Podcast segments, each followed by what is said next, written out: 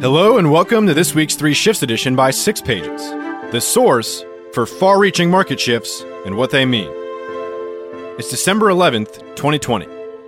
Here are the three shifts that you need to know this week 1. Stripe and the broader shakeup in banking services. 2. SpaceX's Starlink wins $886 million in FCC subsidies to roll out satellite broadband in rural areas. And 3. Warner Brothers will release all of its 2021 movies on HBO Max, in parallel with theatrical runs. Shift 1 Stripe in the broader shakeup in banking services. The world of fintech saw new milestones over the past week, representing a shakeup in financial services with banking at its center. With the rise of digital wallets and mobile payments, there's been an ongoing shift to bank accounts as funding sources. Bank accounts are transitioning from being the vault to the hub. As markets move slowly towards open banking, countries like Singapore and China are vying to take position as leading financial centers.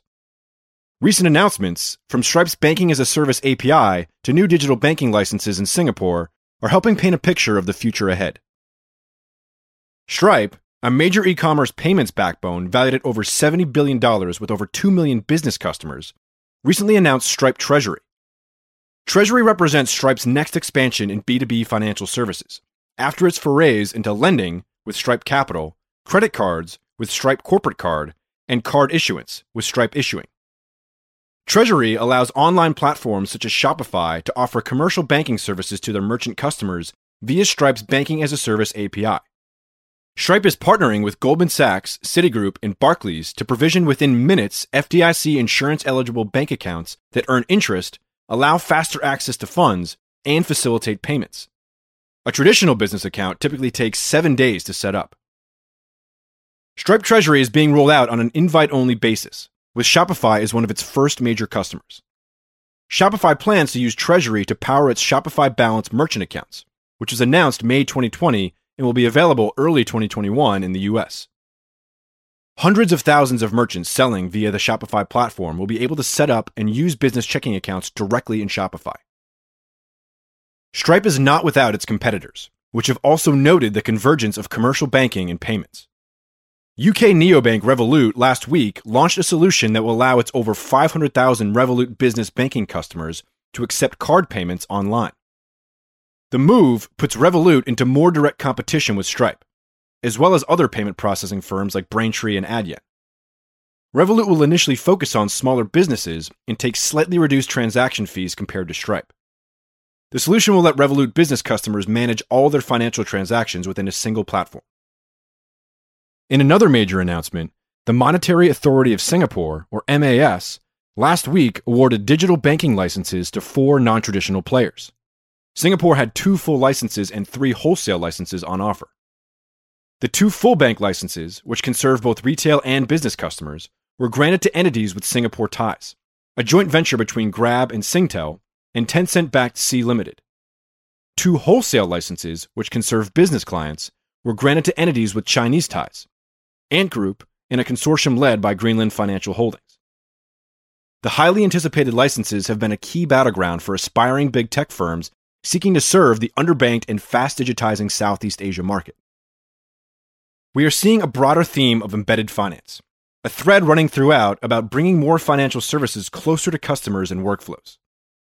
Last year, it was payments being foundational to big tech's super app strategy.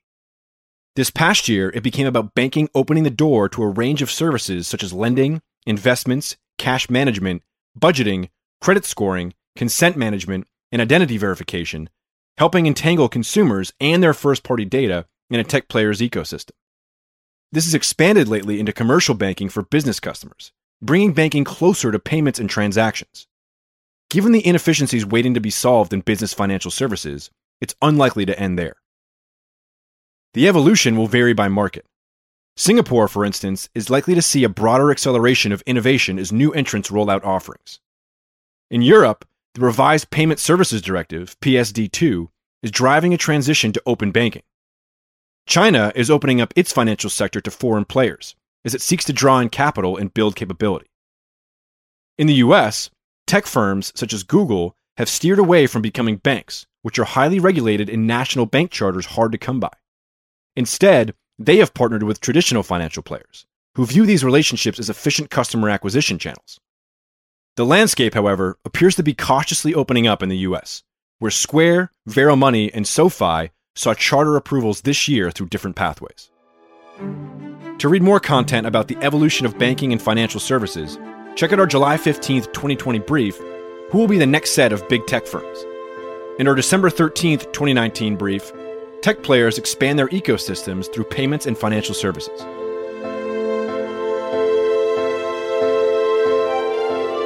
Shift 2 SpaceX's Starlink wins $886 million in FCC subsidies to roll out satellite broadband in rural areas. This week, the U.S. Federal Communications Commission, FCC, awarded SpaceX $886 million in federal subsidies over 10 years to connect over 640,000 rural locations across 35 U.S. states.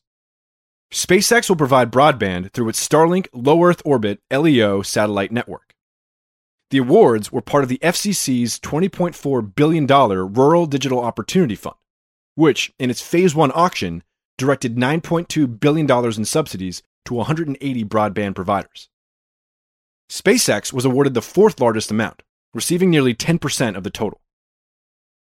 Phase 1 targets 5.2 million homes and businesses in quote unquote unserved areas of the US, with the FCC touting that 99.7% of locations will see speeds of at least 100 megabits per second, 20 megabits per second upload, and over 85% will get gigabit speed broadband.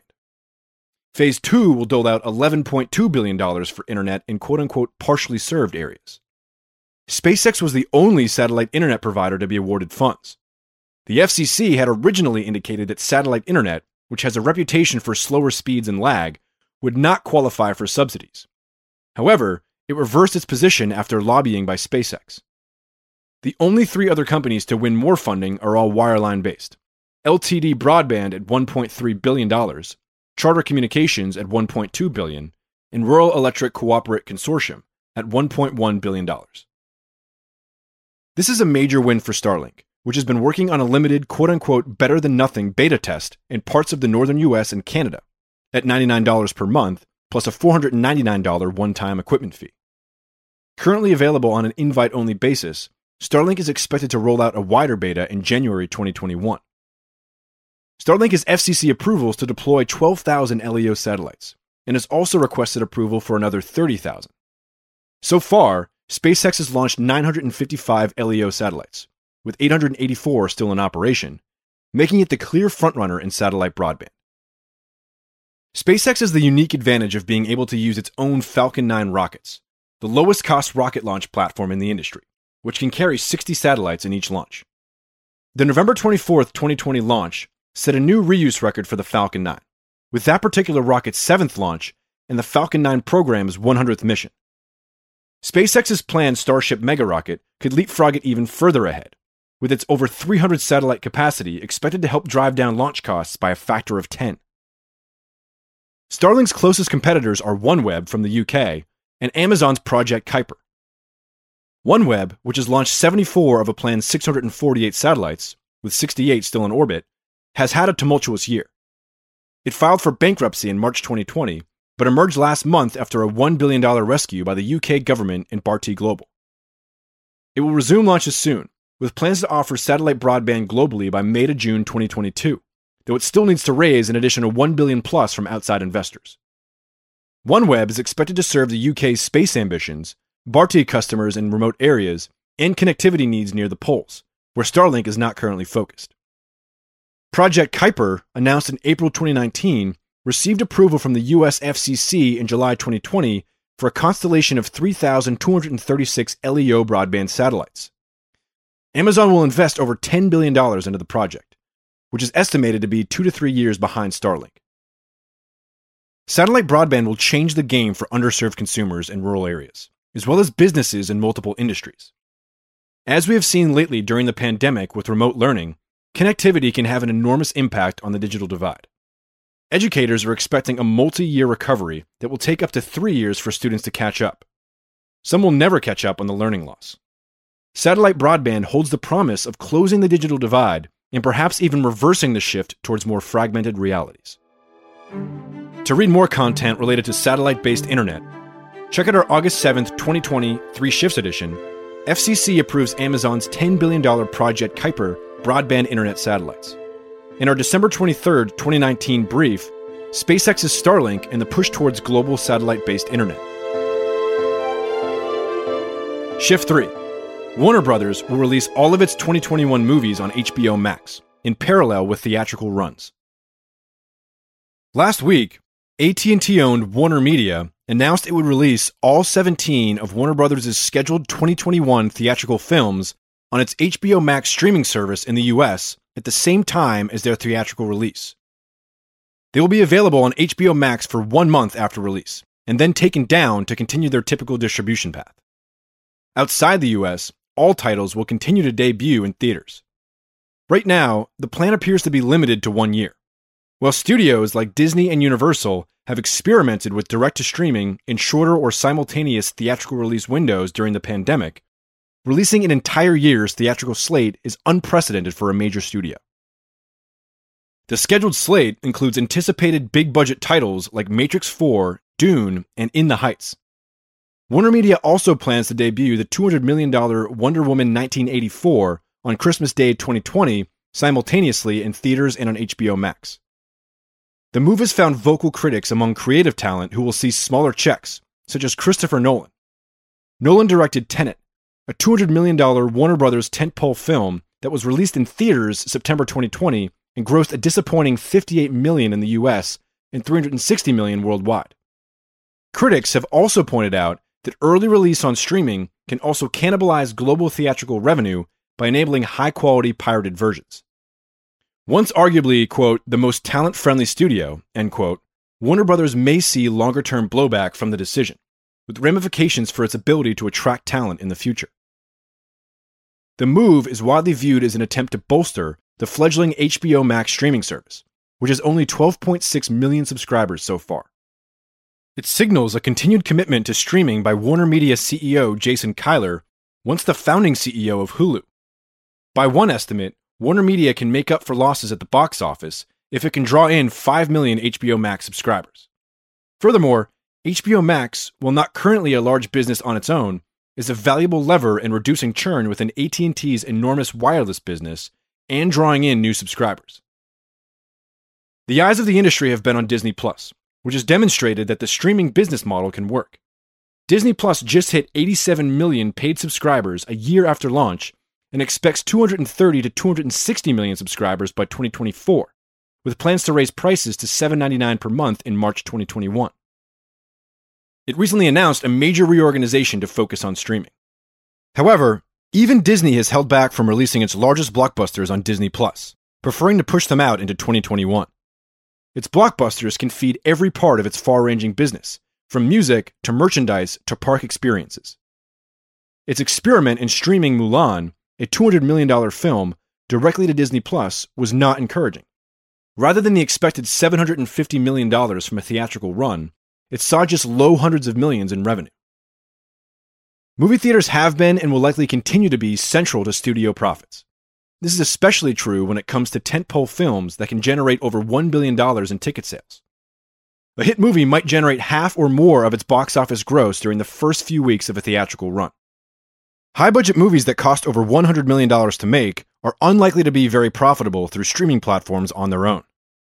It's also not clear whether the success of Disney Plus can be replicated without a library like Disney's, which also includes Pixar, Marvel, Star Wars, and 21st Century Fox. Shortening the theatrical window will likely have more staying power. Given the front loaded economics of theatrical windows, a shorter window could be the best of both worlds. To read more content related to the theatrical release business and video streaming, check out our October 16th, 2020 brief Disney restructures to make streaming its main content priority. And our July 31st, 2020 Three Shifts edition AMC and Universal collapsed the exclusive theatrical window to just over two weeks. That's it for this week's Three Shifts edition. If you'd like to read more content and you're not already subscribed, head to sixpages.com to sign up for free summaries of our deeply researched briefs and the Three Shifts edition straight to your inbox. Keep an eye out for our upcoming brief on electric vehicles and their growth trajectory. And talk to you again on next week's Three Shifts Edition.